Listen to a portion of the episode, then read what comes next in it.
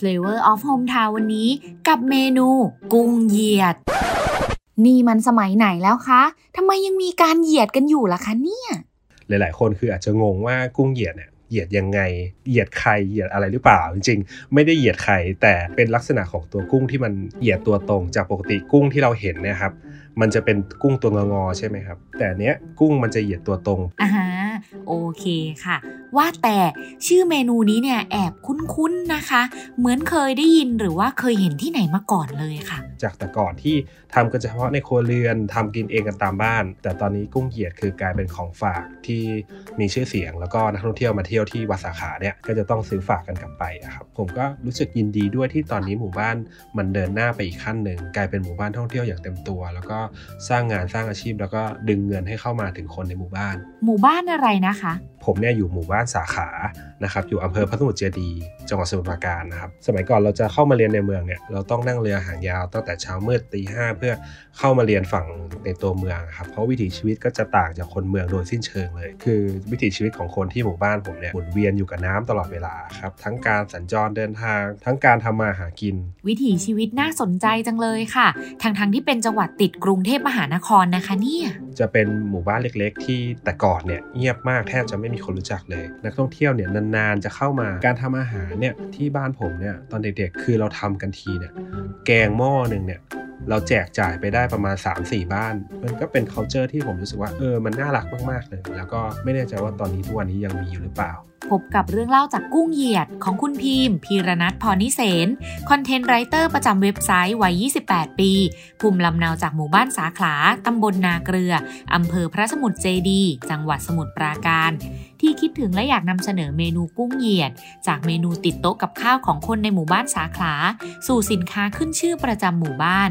มาฟังเรื่องเล่าของการนำกุ้งตัวงอ มาเหยียดให้เป็นตัวตรง และกินได้ทั้งตัวตั้งแต่หัวจรดหาง เมนูธรรมดาที่มีไว้เพื่อโอกาสธรรมดา ไปจนถึงโอกาสพิเศษ งานบุญ งานมงคล และของกำนันในการนำไปไหว้ผู้หลักผู้ใหญ่ เรื่องราวของหมู่บ้านสาขาในอดีตจนถึงปัจจุบัน ความเปลี่ยนแปลงจากชุมชนริมน้ำสู่แหล่งท่องเที่ยวเชิงธรรมชาติ และประวัติศาสตร์ รวมถึงมุมมองการเห็นศักยภาพของชุมชน ที่เป็นดั่งงานศิลปะและวัฒนธรรม ที่จะสามารถเข้าถึงทุกคนได้ เพียงถูกเล่าขาน และตีความชุมชนให้ลึกซึ้งมากขึ้น เรื่องราวทั้งหมดจะเป็นยังไง รับฟังได้ใน Flavor of Hometown วันนี้ค่ะ มันเป็นเมนูที่ผมว่าเป็นประสบการณ์แปลกใหม่ที่หลายคนไม่เคยกินมาก่อนแน่นอน เป็นเมนูที่ทางหมู่บ้านผมเนี่ยทำกันแทบจะทุกครัวเรือนในตอนเด็กๆที่ผมโตมา กุ้งที่เคยงอเนี่ยรูปทรงมันแปลกเปลี่ยนไป เป็นกุ้งที่มีรสหวาน มีรสเค็มแล้วก็มีความกรอบนอกนุ่มในหอมอร่อย เป็นอีกหนึ่งเมนูพื้นบ้านที่อยากจะพรีเซนต์ให้กับคนไทยหลาย ๆ คนได้รู้จักเมนูกุ้งเหยียดครับ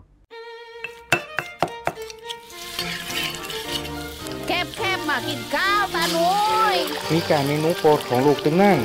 กับเขากำลังหอนๆอยู่ลูกมามามาเออถ้าไม่กลับมาบ้านนี่ไม่ได้กินนะฝีมือแม่เนี่ย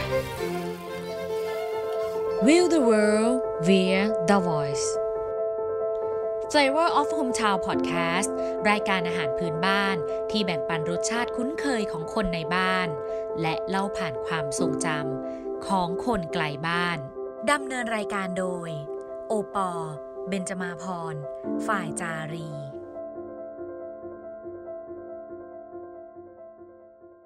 ก่อนเข้าสู่เมนูกุ้งเหยียดวันนี้ คุณพิมพ์ขอเกริ่นถึงความเป็นหมู่บ้านสาขลาก่อนค่ะ ว่าแม้จะเป็นจังหวัดที่ติดกับเมืองหลวง แต่ชุมชนที่ตั้งอยู่นั้น ติดกับทะเลอ่าวไทยมากกว่า จึงทำให้วิถีชีวิตของคนที่นี่นะคะ มีความแตกต่างกับชีวิตคนเมืองโดยสิ้นเชิงเลยค่ะ ถ้าเป็นโซนเมืองเนี่ยเขาก็จะรู้สึกว่าตัวเองเนี่ยใกล้กรุงเทพมาก เพราะว่าขับรถไปนิดเดียวมันก็จะเข้าบางนาอยู่แล้ว มันมันติดกันกับสมุทรปราการกับกรุงเทพอะเพราะฉะนั้นคนที่อยู่ในเมืองของสมุทรปราการเนี่ยก็จะมีความคล้ายคลึงกับคนเมืองกรุงเทพอะครับก็จะไลฟ์สไตล์คล้ายๆ กันความเจริญก็มีเข้ามามากกว่าอ่าชานเมืองปกตินะครับแต่ทีเนี้ยถ้าถ้าถามสำหรับผมอะครับบ้านผมเนี่ยมันจะไม่ได้อยู่ในโซนเมืองสมุทรปราการนะครับมันจะอยู่ห่างออกไปที่อำเภอพระสมุทรเจดีย์ก็คือเหมือนถ้าเทียบกันฝั่ง ฝั่งบ้านผมเนี่ยมันจะเป็นฝั่งธนบุรีของกรุงเทพอะครับ มันจะอยู่อีกฝั่งหนึ่งกับฝั่งเมือง แล้วฝั่งนั้นเนี่ยมันจะเป็นฝั่งที่ค่อนข้างจะห่างไกลจากความเจริญ ในชนิดที่ว่าในสมัยก่อนเนี่ยตอนเด็กๆ ผมยังต้องนั่งเรือออกมาเรียนนะ เพราะว่าถนนยังไม่ได้ดีเหมือนเหมือนทุกวันนี้ครับสมัยก่อนเราจะเข้ามาเรียนในเมืองเนี่ยเราต้องนั่งเรือหางยาวตั้งแต่เช้ามืดตีห้าเพื่อเข้ามาเรียนฝั่งในตัวเมืองครับสมัยแบบประถมอะไรอย่างเงี้ยครับเพราะฉะนั้นสำหรับผมผมถือว่าผมไม่ได้ไม่ใช่ไม่ใช่คนกรุงเทพไม่ใช่คนเมืองครับเพราะว่าเราโตแล้วก็เกิดมาเนี่ยอยู่ใน พื้นที่ที่มันค่อนข้างจะออกไปแนวชานเมือง ไปจนเป็นเรียกว่าเป็นชนบทแล้วครับเพราะวิถีชีวิตก็จะต่างจากคนเมืองโดยสิ้นเชิงเลย ตั้งแต่เกิดจนโตครับคือวิถีชีวิตของคนที่หมู่บ้านผมเนี่ยหมุนเวียนอยู่กับน้ำตลอดเวลาครับทั้งการสัญจรเดินทาง ทั้งการทำมาหากิน นะครับมันก็จะเกี่ยวข้องกับน้ำหมด เพราะว่ามันเป็นหมู่บ้านที่ตั้งอยู่ติดริมน้ำครับเพราะฉะนั้นอาหารวัตถุดิบง่ายๆที่สุดที่เราจะหาได้ในการมากินมื้ออาหารสักหนึ่งมื้อนี้ที่บ้านเราเนี่ยก็จะเป็นพวกอาหารทะเลกุ้งหอยปูปลาที่เราสามารถจับเองได้ แล้วเราก็ทำเป็นประกอบสมาอาชีพที่เกี่ยวกับเรื่องประมงด้วยครับเพราะเราเพราะฉะนั้นเราก็เลยจะหาวัตถุดิบอาหารทะเลเนี่ยมาได้ง่าย มันก็เลยกลายเป็นอาหารที่ติดอยู่กับครัวเรือนเราเนี่ยแทบจะทุกวันเลยครับเรื่องอาหารทะเลครับ อำเภอพระสมุทรเจดี ตั้งติดอยู่กับชายฝั่งทะเลอ่าวไทย ถูกตัดแบ่งจากอำเภอเมืองด้วยแม่น้ำเจ้าพระยา ที่เชื่อมต่อไหลสู่ทะเลอ่าวไทยค่ะ จึงทำให้รอบด้านกว่าครึ่งหนึ่งนั้นนะคะ ถูกโอบล้อมด้วยแม่น้ำวิถีชีวิตของคนที่นี่ก็จะผูกพันกับสายน้ำเป็นหลักค่ะ ทั้งการสัญจร อาชีพการทำประมง รวมถึงเมนูอาหารที่จะรับประทานกันในแต่ละมื้อนะคะ ก็จะใช้วัตถุดิบหลักมาจากทะเลค่ะ แต่ละตำบลนะคะ ก็จะมีวิถีชีวิตที่คล้ายๆ กันหมด เว้นแต่ในหมู่บ้านสาขาตำบลนาเกลือ บ้านเกิดของคุณพีมนี่เองค่ะ ที่อาหารการกินในครัวเรือน จะมีเมนูที่เป็นเอกลักษณ์มากกว่าหมู่บ้านอื่นๆ ผมเนี่ยอยู่หมู่บ้านสาขานะครับ อยู่อำเภอพระสมุทรเจดี จังหวัดสมุทรปราการนะครับ หมู่บ้านสาขานี่ก็ จะเป็นหมู่บ้านเล็ก ๆ ที่แต่ก่อนเนี่ยเงียบมากแทบจะไม่มีคนรู้จักเลย การสัญจรไปมาเนี่ยแต่ก่อนถนนก็ไม่ค่อยดีก็ต้องใช้เรือในการเข้าออกอะไรเงี้ยครับเชื่อมกับฝั่งปากน้ำถ้าถ้าคนเคยมาสุนทระการจะรู้ว่าปากน้ำนี่ก็จะเป็นโซนเมืองที่จะมีความเจริญ แต่บ้านผมเนี่ยจะอยู่อีกฝั่งหนึ่งของแม่น้ำเจ้าพระยาเลยนะครับจะเป็นโซนที่ติดกับชายฝั่งทะเล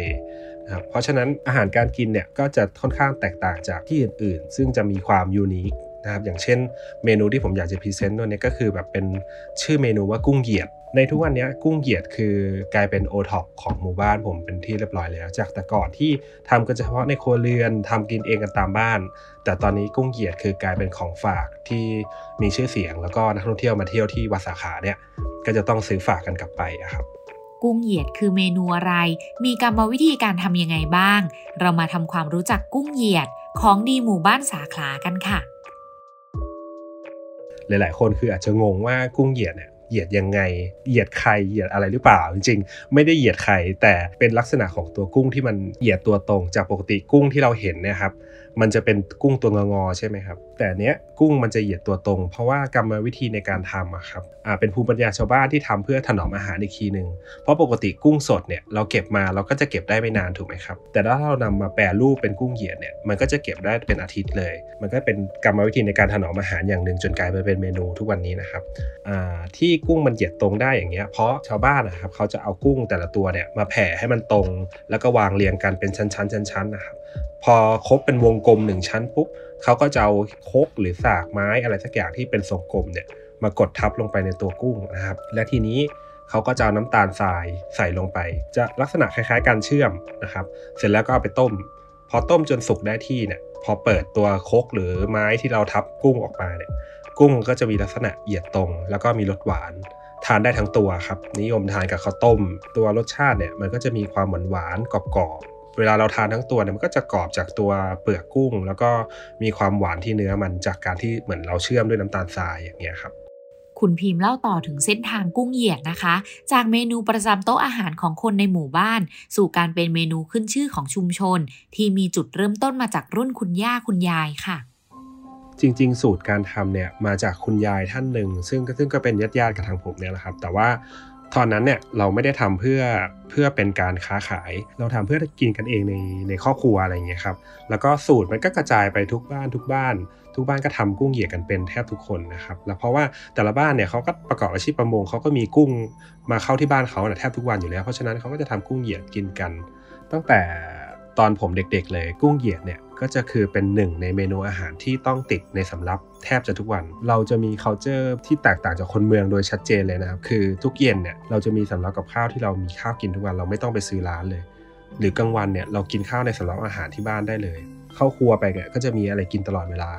แล้วหนึ่งในเมนูที่อยู่ในสำรับแทบจะทุกวันเนี่ยก็คือกุ้งเหยียด ก็คือเหมือนทุกบ้านก็จะทำติดครัวติดสำรับกันไว้ครับเป็นเหมือนเมนูประจำบ้านเลยก็ว่าได้ เพราะว่ามันเป็นเมนูง่าย ๆ ที่เราหาได้จากแถวบ้านเราอยู่แล้ว พวกกุ้งอะไรอย่างเงี้ยครับแล้วก็เอามาทำใส่น้ำตาลใส่ปรุงรสนิดหน่อย แล้วก็เอามาทำเป็นทานคู่กับข้าวสวยข้าวต้มอะไรอย่างเงี้ยครับอันนี้คือความทรงจำวัยเด็กที่ที่เราแบบว่าโตมากับกุ้งเหยียดที่เราจะเห็นในในสำรับอาหารทุกวันนะครับ จนถึงตอนนี้กุ้งเหยียดมันก็พัฒนากลายเป็นแบบว่าเป็นอุตสาหกรรม กลายเป็นทำเพื่อเป็นของฝากทำเพื่อเป็นของโอท็อปประจำหมู่บ้าน ซึ่งมันก็เปลี่ยนแปลงไปจากตอนที่ผมเด็ก ๆ ที่เราทำกันกินเองในครอบครัว ผมว่ารสชาติยังคงเดิม แต่ว่าความนิยมและความแพร่หลายของเมนูนี้พอคนข้างนอกได้ลองมาทานลองมากินอะไรเงี้ยครับเขาก็จะรู้สึกว่าหลาย ๆ คนติดใจอย่างอย่างประสบการณ์ของผมเองเนี้ยเราเคยพาเพื่อนเราไปเที่ยวที่หมู่บ้าน จะให้ได้ลองชิมเมนูนี้ เพราะว่าเป็นเมนูที่เรารู้สึกว่าขึ้นชื่อของของทางหมู่บ้านเรา เมนูที่ซ่อนความแพรวๆไว้ภายใต้ความเรียบง่าย ใครได้ชิมก็เป็นอันติดอกติดใจจนหยุดไม่ได้ คุณพิมพ์เล่าต่อว่ามากไปกว่าการเชิญชวนให้แขกบ้านแขกเมืองได้ริมรสนะคะ ก็คือการวางไว้ในสำรับอาหารงานมงคลแบบโต๊ะไทยด้วยรูปลักษณ์ที่น่าสนใจของเมนูนี้ ใครเห็นก็จะลองชิม และติดใจกลับไปทุกลายเองค่ะ จริง ๆ เราไม่ได้ตั้งใจจะ present เลย แต่ด้วยความด้วย c u เจอร์ของหมู่บ้านเราครับ ทุกงานบวชหรืองานบุญเนี่ยในสำรับอาหารเนี่ยส่วนมากเขาจะไม่เลี้ยงโต๊ะจีนเนาะแถวบ้านผมเลี้ยงเป็นโต๊ะไทย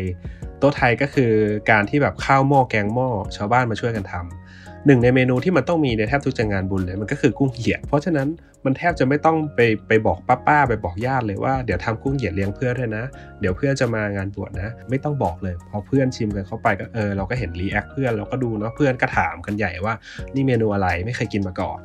ไม่ไม่เคยกินกันหรออะไรเงี้ยเราเพราะเราแบบเราเฉยมาก เรากินมาตั้งแต่เด็ก แต่ว่าเพื่อนก็คือว้าวกัน มันเป็นเมนูที่ทานง่ายมาก มันกินเข้าไปได้ทั้งตัวเลย กุ้งเราไม่ต้องแกะเปลือกไม่ต้องอะไรนะครับแล้วทานเข้าไปก็หวานหวานเคลือบในปาก แล้วก็ทานคู่กับข้าวทานคู่กับอะไรเงี้ยมันจะอร่อยมาก หลังๆพอมันปากต่อปากไปข้างนอก จนมันได้รับความนิยมมากขึ้นนะครับ บางคนยอมเดินทางมาหมู่บ้านเราเพื่อเพื่อมาซื้อกุ้งเหยียดโดยเฉพาะเลยก็มีอะไรเงี้ยครับ เมื่อกุ้งเหยียดจากบ้านสาขาเริ่มเป็นที่รู้จักมากขึ้น นักท่องเที่ยวจากหลากหลายพื้นที่นะคะ ก็จะหาโอกาสมาลิ้มลองกันถึงถิ่น ในขณะที่เจ้าถิ่นอย่างคุณพีม ก็อยากจะลองออกไปเจอของดีประจำหมู่บ้านและตำบลอื่นๆบ้างค่ะ เราเนี่ยจะเป็นคนแบบเดินทางท่องเที่ยวบ่อยใช่ไหมครับ เราเคยไปแบบเพชรบุรี เราเคยไปแบบหัวหินอย่างเงี้ย แล้วเราไปเดินตามตลาดปลาอะไรเงี้ย เราก็ไปเห็นโปรดักของบ้านเราเนี่ยมาขายอยู่ที่นี่แล้วก็ตีตาว่ากุ้งเหยียดบ้านสาขา เวลาเราไปครอบครัวเราก็จะขำๆกันเรื่องนี้ว่าเออ มาตั้งไกลมาเจอของบ้านตัวเองอยู่ที่นี่อะไรเงี้ยครับตัวกุ้งเหยียดเนี่ยมันจะมันจะมีความพิเศษอีกอย่างหนึ่งคือ มันจะเหมือนเป็นของขวัญของกำนันสำหรับลูกๆหลานๆในหมู่บ้านของเราครับอย่างเช่น ถ้าเป็นบ้านอื่นเป็นชุมชนเมืองอย่างเงี้ยเวลาเราเข้าเรียนที่ใหม่ หรือเข้าทำงานที่ใหม่ เราจะต้องเอาขนมเอาของฝากไปฝากกับหัวหน้าเรากับอาจารย์เราอะไรอย่างนี้ใช่ไหมครับ แต่สำหรับที่บ้านผมคือจะเป็นกุ้งเหยียด จะนำไปฝากอาจารย์จะนำไปฝากหัวหน้า ตัวผมเองก็เคยเอาลองไปให้ทางออฟฟิศกิน เอาไปให้ฝากอาจารย์เวลาเราเข้าเรียนใหม่ ๆ อะไรเงี้ยครับซึ่งทุกคนก็แฮปปี้กับการได้ทานกันหมด แล้วก็มีบางครั้งเคยเอาไปที่ออฟฟิศอย่างเงี้ยครับเอาไปฝากหัวหน้าให้เขาลองทาน ปรากฏว่าทุกคนในออฟฟิศก็ได้ลองทานกันก็กลายเป็นออเดอร์ที่เขาสั่งกลับไปกินกันอีกรอบหนึ่งก็มี มากกว่าการเป็นของดีที่ขายตามร้านของฝากขึ้นชื่อแต่ละจังหวัดแล้ว กุ้งเหยียดยังเป็นของกำนันสำหรับมอบให้ผู้หลักผู้ใหญ่ในโอกาสสำคัญของชีวิตอีกด้วย การเติบโตและเป็นที่รู้จักมากขึ้นของเมนูนี้ ส่งผลให้ชุมชน กลายมาเป็นแหล่งท่องเที่ยวได้ในที่สุด แน่นอนค่ะว่า กุ้งเหยียด ไม่ใช่เพียงสิ่งเดียวที่ดึงดูดนักท่องเที่ยวได้ หากแต่เป็นเสน่ห์ของชุมชนประมงริมน้ำต่างหาก ที่ซ่อนเรื่องราวทางประวัติศาสตร์บางอย่างไว้ จุดเริ่มต้นของการเป็นชุมชนประมง ที่ไม่ได้มีเรื่องราวมาจากการทำประมงค่ะ หมู่บ้านผมเนี่ยหลาย ๆ คนไม่รู้ว่าสมุทรปราการจริง ๆ ก็มีพื้นที่ที่มันติดทะเลเหมือนกัน ถ้าถ้าลองเซิร์ชในแผนที่เนี่ยมันจะอยู่ฝั่งขวาของแม่น้ำเจ้าพยาที่ผ่ากลางระหว่างเมืองปากน้ำกับฝั่งพระสมุทรเจดีย์ครับทางทางหมู่บ้านผมเนี่ยมันจะอยู่สุดปลายแหลมที่จะออกทางปากอ่าวทะเลอ่าวไทยเลย เพราะฉะนั้นเนี่ยตรงหมู่บ้านผมเนี่ยมันเลยได้รับอันนี้ส่งจากน้ำทะเลคือ มันจะมีคลองไหลผ่านหมู่บ้านคลองนั้นก็คือจะไปบรรจบที่ทะเลครับกลายเป็นว่าวิถีชีวิตของที่บ้านเนี่ยมันก็เลยออิงกับสายน้ำอิงกับทะเลไปโดยปริยาย ผู้คนส่วนมากที่บ้านที่หมู่บ้านเนี่ยส่วนมากก็จะประกอบอาชีพการทำประมง อันนี้ต้องเล่าก่อนว่าในอดีตเนี่ยหมู่บ้านผมเนี่ยไม่ได้ประกอบอาชีพทำประมง แต่ทั้งหมู่บ้านเนี่ยประกอบอาชีพการทำนาเกลือ คือมันก็จะมีความ relate กับทางสมุทรสาครสมุทรสงครามนะครับที่ที่มันเป็นพื้นที่ติดกัน ทางหมู่บ้านผมก็เช่นกัน สมัยก่อน ตอนที่ผมยังไม่เกิดเลยด้วยซ้ำเนี่ยเขาประกอบอาชีพทำนาเกลือกันเป็น สัดส่วนมากเลยแทบจะร้อยเปอร์เซ็นต์ทำนาเกลือกันหมด จนมันกลายเป็นเป็นชื่อของตำบลไปเลยตำบลนาเกลือทำมากันมาเรื่อยๆครับรุ่นปู่รุ่นย่าทำกันมา จนวันหนึ่งเกลือมันไม่ได้ราคาเหมือนเมื่อก่อน ราคามันตกลง ราคามันไม่ดีเขาก็เปลี่ยนแปลงบ่อที่เคยทำนาเกลือสมัยก่อนนะครับเขาก็ขุดขุดขุดแล้วก็ปล่อยน้ำจากทะเลเข้ามาจนเปลี่ยนมาทำเป็นฟาร์มกุ้งฟาร์มหอยแทน แล้วสิ่งที่เป็นเป็น culture ที่ แตกต่างจากที่อื่นนะครับ ที่อื่นก็จะเรียกเป็นฟาร์มกุ้ง บ่อกุ้ง บ่อหอย แต่ที่บ้านผมเขาก็จะเรียกเป็นวังกุ้ง วังหอย คนข้างนอกมาเนี่ยงงแน่นอนว่าอุ้ยที่บ้านอยู่ในวังเหรอเออมีวังด้วยเหรอ แต่จริงๆ คือคำว่าวังเนี่ยมันก็คือบ่อกุ้ง บ่อปลา บ่อหอยนะครับ แต่ที่บ้านเราก็จะเรียกกันว่าวัง อันนี้เป็นเป็นสิ่งที่เออรู้สึกว่าแปลกดี แล้วก็คนข้างนอกอาจจะยังไม่ค่อยรู้กัน ตอนเราเข้ามาเรียนในเมืองเนี้ย เราก็ไม่ชินเนาะเราก็คิดมาตลอดว่าทุกที่ในประเทศเขาเรียกบ่อกุ้งบ่อปลาว่าวังกันหมด เวลาเรามาคุยกับเพื่อนเราก็บอกบ้านทำวังกุ้ง บ้านทำวังหอย เพื่อนก็ทำหน้างงกันเป็นแถบว่าอยู่วังแล้วมาเรียนทำไมเนี่ยจริงๆแล้วความหมายของคำว่าวังเนี่ยมันคือบ่อดินทรงสี่เหลี่ยมผืนผ้าใหญ่ ๆ ที่ตรงกลางเป็นน้ำแล้วเราก็เลี้ยงกุ้งเลี้ยงปลากันอยู่ในนั้นนะครับ จากบ่อนาเกลือสู่การขุดลึกลงมาอีก เป็นบ่อกุ้งและบ่อหอย หรือที่คนตำบลนาเกลือเรียกว่า วังกุ้งกับวังหอยค่ะ วิถีชีวิตที่ปรับเปลี่ยนตามธรรมชาติที่เปลี่ยนแปลงไป ในรุ่นปู่ย่าตายายก็เป็นนาเกลือ ในรุ่นลุงป้าน้าอา ก็เป็นวังกุ้งวังหอย และในรุ่นคุณพีมวิถีชีวิตกับการทำกินของชุมชน ก็กำลังจะถึงจุดเปลี่ยนอีกครั้งค่ะ แต่ก่อนนะครับ ตอนผมเด็กๆเนี่ยเราจะมีความตื่นเต้นอย่างหนึ่งที่ที่เด็กสาขาเด็กที่บ้านผมเนี่ยจะชอบกันมากเลย คือการตื่นมาตอนประมาณตีสองตีสามเนี่ยเราจะเห็นเรือเรือบรรทุกกุ้ง เรือบรรทุกผลผลิตจากวังเราเนี่ยวิ่งเข้ามาที่บ้านเรา ที่หน้าบ้านเรามันจะเป็นท่าเรือนะครับ แล้วก็ขึ้นมาวางไว้ตรงแบบพื้นหน้าบ้านนะครับเป็นชานบ้านอย่างเงี้ยแล้วเขาก็จะคัดเลือกไซส์กุ้งกันอะไรเงี้ยแต่ก่อนเนี่ยตอนผมตื่นมาดูเนี่ย เรือเนี่ยมาแบบว่าเขาจะเรียกเป็นหลวกุ้งนะครับเป็นกระจาบที่ใส่กุ้งมาเนี่ยซ้อนกันเป็น 2 ชั้นนะครับคือแต่ละคืนเนี่ยเราได้เยอะมากเยอะมากๆจริงๆ ชาวบ้านญาติๆอะไรเงี้ยก็จะมาช่วยกันคัดเลือกไซส์กุ้งก็จะเป็นบรรยากาศแห่งความสนุกสนาน เพราะว่าทุกคนได้เงินกุ้งมาเยอะขนาดนี้โอเคละคืนเนี้ยสบายได้เงินแน่นอน แต่ตัดภาพมา 3-4 ปีถึง 5 ปีที่บ้านผมเนี่ยทั่วเนี้ยได้กันสัก 2 ตะกร้า 3 ตะกร้าก็น้ำตาจะไหลแล้ว จากแต่ก่อนที่เคยทูนมาแบบ 2 ชั้นมาเลยเต็มลำเรืออะไรเงี้ย ทุกวันนี้คือเหลือแค่2 3ตะกร้าต่อคืน ก็ก็ดีใจมากแล้ว คืนหนึ่งเคยแบบว่าหลักหมื่นถึงแสนอะมีครับ แต่ทุกวันนี้คืนหนึ่งได้แบบหลักร้อยถึงหลักพันเนี่ยผมไม่แน่ใจชัดเจนนะว่ามันเกิดจากอะไร แต่ผมคิดว่ามันเป็นการเปลี่ยนแปลงของสภาพอากาศของ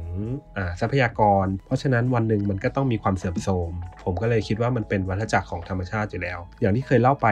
หมู่บ้านเราเคยทำนาเกลือมาก่อนถูกไหมครับ วันหนึ่งนาเกลือสุดโทมธรรมชาติทรัพยากรมันเหือดหายไป เราก็เลยต้องมาเปลี่ยนมาเป็นทำฟาร์มกุ้งแทน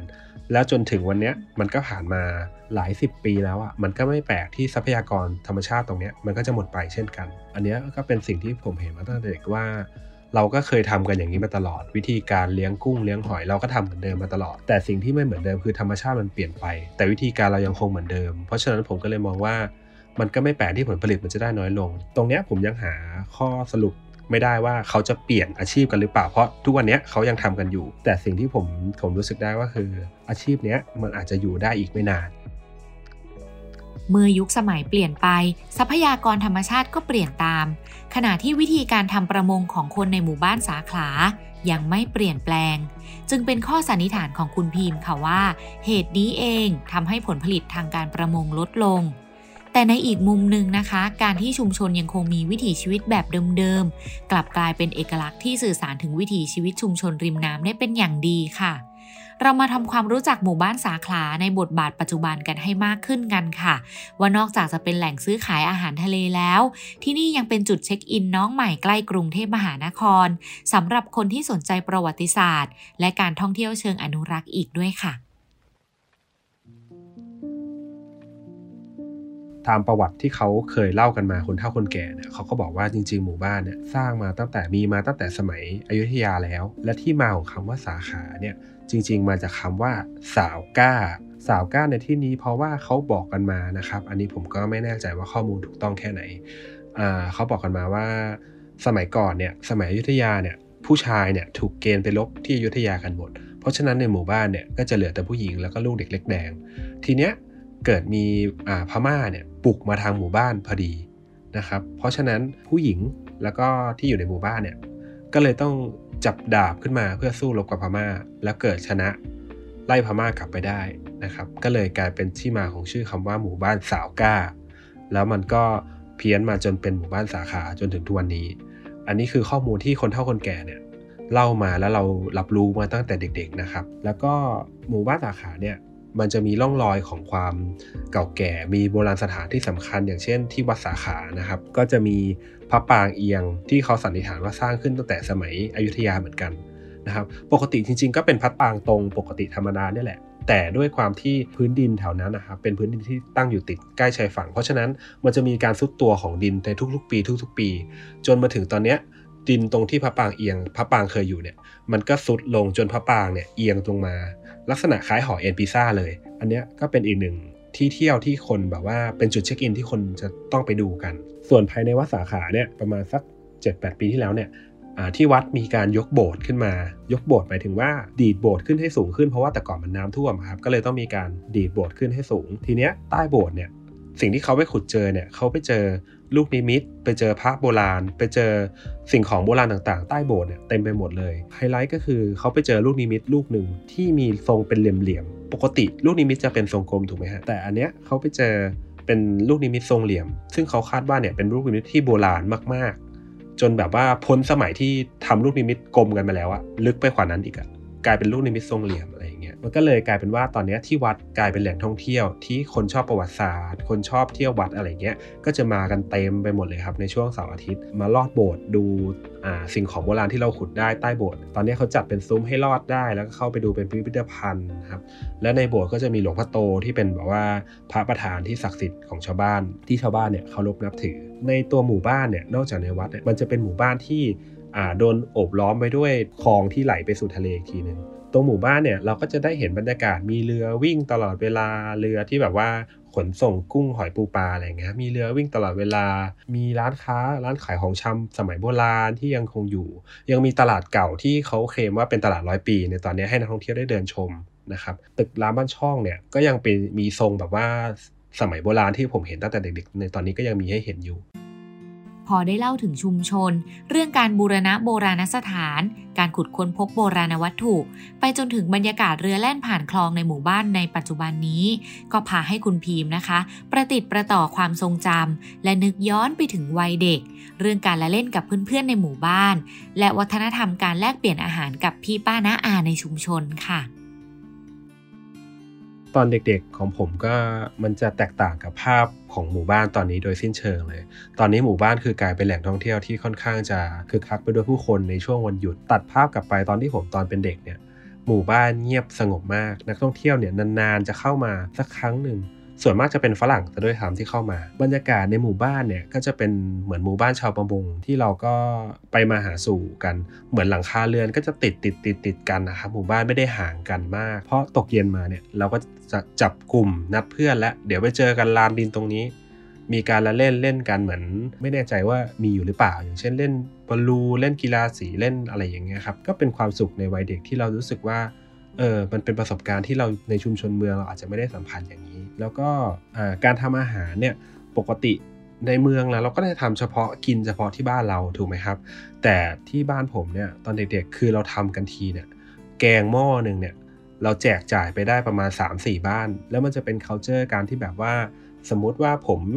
ทำแกงเนื้อขึ้นมาชามหนึ่งผมก็จะเอาแกงเนื้อเนี่ยเดินไปที่บ้านป้าผมซึ่งอยู่ติดติดกันสักร้อยสองร้อยเมตร แล้วคุณป้าก็จะ อะป้าทำแกงส้มเอาฝากกลับไปให้ยายด้วยนะ อย่างเงี้ยครับ มันจะเป็นการสลับแลกเปลี่ยนอาหารกัน เพราะฉะนั้น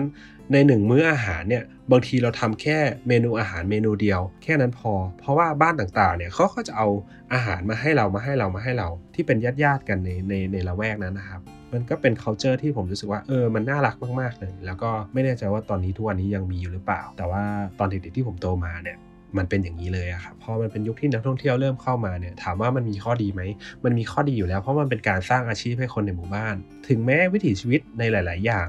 เนี่ยมันจะต้องเปลี่ยนไปนะครับ แต่ผมก็เชื่อว่าการที่เราหมุนทันโลกเนี่ยมันดีกว่าการที่เราย่ำอยู่จุดเดิมโดยที่ไม่เกิดการพัฒนา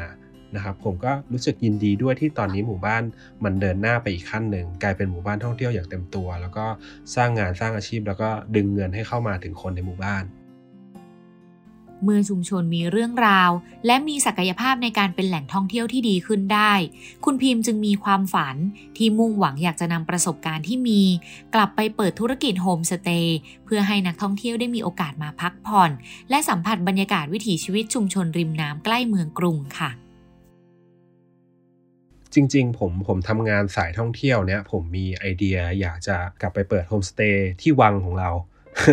วังวังคือวังกุ้งของเราเนี่ยครับอ่าต้องออกตัวว่าผมเนี่ยทำงานเกี่ยวกับการเดินทางการท่องเที่ยวมาประมาณ 5-6 ปีแล้ว โดยที่ผมเนี่ยก็จะไปเห็นเห็นโมเดลการทำโฮสเตย์ของหลาย ๆ ที่ในเมืองไทย ที่เราเห็นแล้วเออบ้านเราก็ทำได้นะ ทรัพยากรตรงนี้บ้านเราก็มีนะ มันควรจะทำนะ ดีกว่าการแค่เราเลี้ยงกุ้งเลี้ยงหอยแล้วผลผลิตมันไม่ได้เหมือนเดิม ซึ่งซึ่งสิ่งที่ผมคิดเนี่ยเราทำเรามีกิจกรรมให้เขาได้ทำเรามีที่พักที่พอจะอยู่ได้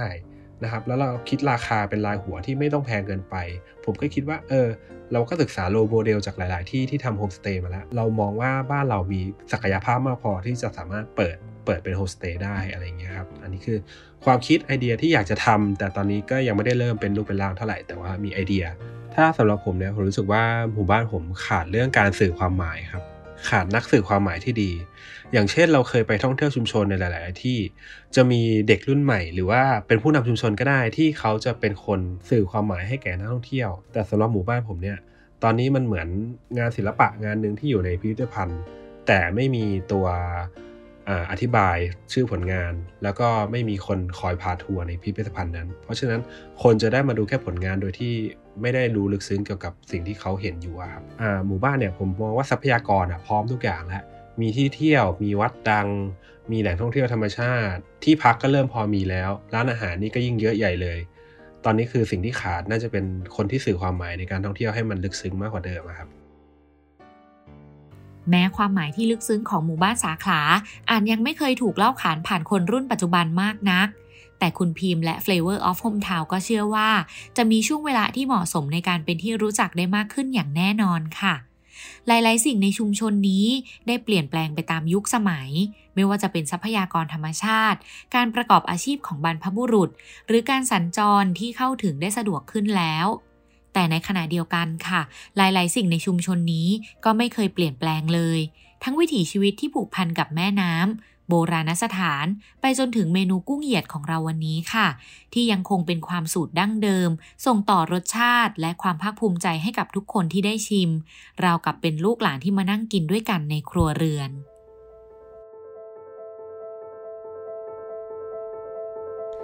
Flavor of Hometown Podcast รายการอาหารพื้นบ้านที่แบ่งปันรสชาติคุ้นเคยของคนในบ้าน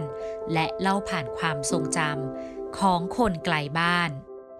ติดตามได้ที่ www.thaipbspodcast.com แอปพลิเคชัน Thai PBS Podcast หรือ Spotify, SoundCloud, Apple Podcast, Google Podcast และ Podbean ติดตามความเคลื่อนไหวได้ที่ Facebook, Twitter, Instagram และ YouTube Thai PBS Podcast